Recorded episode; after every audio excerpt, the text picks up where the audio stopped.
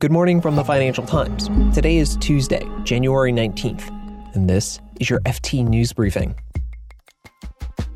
Europe's demand for Asian made products is up, but getting the goods from one continent to the other is posing a real challenge for the supply chain. Russian opposition leader Alexei Navalny is sentenced to a month of jail time, and the future of Italy's political leadership is anything but certain. Plus, it's been nearly a year since the pandemic caused many of us to work from home. But one asset manager says investors shouldn't sleep on the lure of the office. We'll find out why. I'm Marc Filippino, and here's the news you need to start your day.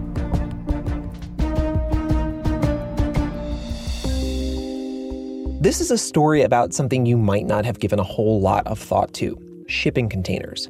But the demand for shipping containers in the pandemic has had a big effect on global trade. The cost of sending a 40 foot container from Asia to Europe was $2,000 back in November.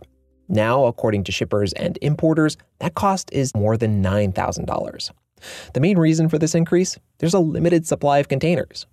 Early last year, coronavirus lockdowns hit global trade, and shipping lines canceled hundreds of trips. That meant thousands of empty containers were left in Europe and the United States. But then, Western demand for Asian made goods rebounded in the second half of 2020. Shippers had to compete for available containers, and it sent rates soaring. So, what does that mean for you, the consumer? Well, for one, there might be delays in the products you order depending on where you're located. Even if the final product you ordered isn't being shipped from Asia, raw materials might be, and it could mean it takes longer for your order to arrive. And then there's the price.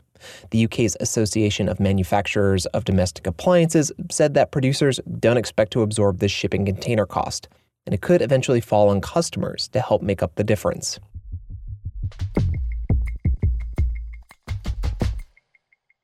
Russia police arrested Vladimir Putin's most prominent critic over the weekend, Alexei Navalny was taken into custody at Moscow's main airport on Sunday. He was returning from Germany, where he was recovering from an assassination attempt he blamed on the Kremlin. And yesterday, Russia detained Navalny. The FT's Moscow bureau chief Henry Foy has more on this sequence of events.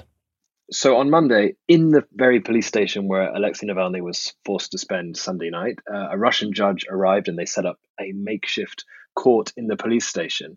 Now, that judge was asked to hear charges from Russia's prison service that Alexei Navalny has breached the terms of a 2014 fraud conviction and a suspended sentence for that, that mandated him to come to meetings regularly. Now, now, the Russian prison service alleged that he didn't come to those meetings over the last year, some of which occurred when he was in Germany recovering from this nerve agent attack. And a judge on Monday ruled that there was grounds to suggest that he had breached those terms and so sent him to jail for 30 days. Now, February the 2nd, there'll be another court hearing where that full case is heard. If the Russian prison service get their way, Mr. Navalny's three and a half year suspended sentence could be converted to a three and a half year jail sentence. So, how has the international community reacted to the detention of Navalny? So there's been widespread condemnation from Western powers. The EU, both the president of the EU Council, Charles Michel, and the president of the European uh, Commission, uh, Ursula von der Leyen, called for his immediate release uh, and called on Russia to find the perpetrators of his poisoning. Three EU states went further than that. Latvia, Lithuania, and Estonia have all called for the new sanctions against Russia to be imposed by the EU if he's not released. And across the pond in the US, both uh, Mike Pompeo, the outgoing Secretary of State, and Jake Sullivan, who's president elect Joe Biden's nominee for National Security Advisor, condemned the Kremlin in very strong statements. So widespread condemnation from the West. But frankly, I don't think Moscow really cares too much about that. And a lot of these statements were made before the 30 day sentence was handed down on Monday. Henry Foy is the FT's Moscow bureau chief.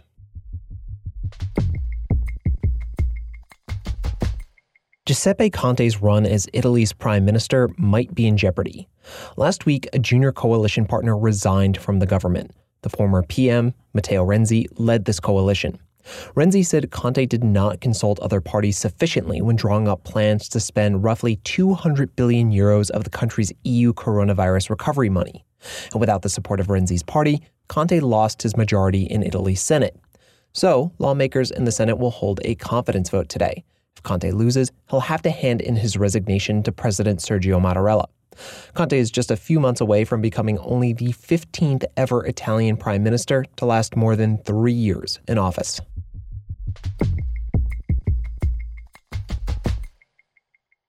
The future of real estate is uncertain. The coronavirus has made people uneasy about gathering in crowded indoor places, and it's a big reason why many of us abandoned the office and are instead working from home in our pajamas. But the head of Brookfield Asset Management thinks the market shouldn't give up on real estate. Bruce Flatt is the chief executive of the Canadian investment giant, and he recently spoke to the FT's Michael Mackenzie. I have Michael on the line with me now to talk more about Flatt's view. Michael, let's start with the state of real estate right now. Is it fair to say that things aren't looking good for the property sector at the moment? Certainly. I mean, we're all working from home or largely from home. And a lot of major cities, such as London and New York, are either in lockdowns or observing very strict social distancing behavior. So offices are deserted. People don't wish to come in and work. They're not taking public transport.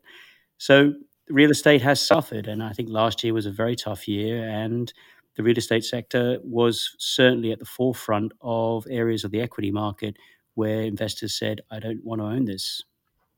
And what does Brookfield Asset Management Chief Executive Bruce Flatt disagree with the market? Well, to be honest, he has skin in the game here. I mean, Brookfield Asset Management are a huge holder of commercial real estate, shopping malls, logistics centers around the world. I mean, they own Canary Wharf, they own Brookfield Center in New York. They're a major, major player in this industry. And I think in the interview with, with Mr. Flatt, he did make some interesting points. I mean, he made the point that, for example, people do need an office. There's a sense of camaraderie. It's also very important for younger workers to be mentored by more experienced colleagues. And I think also there's an element here that you know people do want to come back to the office once it's safe to do so. And I think what's interesting about the future of real estate here is that when Brookfield actually asked its employees to come back into their New York office, they had to actually expand by a, a floor and a half to accommodate more workers because it turns out that at any given time, about a third of their staff are usually traveling. So we do sort of see this element here where potentially there'll probably be less business travel given what's happened in the wake of the pandemic and people communicating through Zoom and, and Google Chats, for example. But that could actually conversely result in, in a, in a greater need for office space. So, Michael, is the truth, I don't know, somewhere in the middle? Is the real estate sector both undervalued and also not as valuable as what Flatt is making out to be? I think you could probably look at that and, and consider that to be a fairly good observation. I mean, I do think it's true that the stock market was undervaluing real estate. As soon as Brookfield announced they're going to take the rest of Brookfield property private, the stock jumped 17.5%. Whether the stock actually ultimately gets the sort of level where they believe it should truly trade, that remains to be seen. But I also think there's another interesting component here. Brookfield Asset Management has its own private equity arm, and there is a huge desire amongst investors, long term investors such as pension plans and insurers, to own long term assets like real estate. And that has been uh, intensified by the fact that bond yields are now close to zero and in many cases negative around the world. So I think what Brookfield are really looking at here is take the property arm private and then over time divest the assets. You can either sell them outright, you can partner with long term investors such as insurers and pension plans, or you can just set up new funds. And so Brookfield can set up a new fund that holds real estate assets and then sell that to private investors. And in that way, generate a fee and a return above what they're currently getting, having Brookfield property as a sort of unit on its own. So I think that's really the message there. Michael Mackenzie is the FT's U.S. investment editor. Thank you, Michael. Thank you. You can read more on all of these stories at FT.com. This has been your daily FT News Briefing. Make sure you check back tomorrow for the latest business news.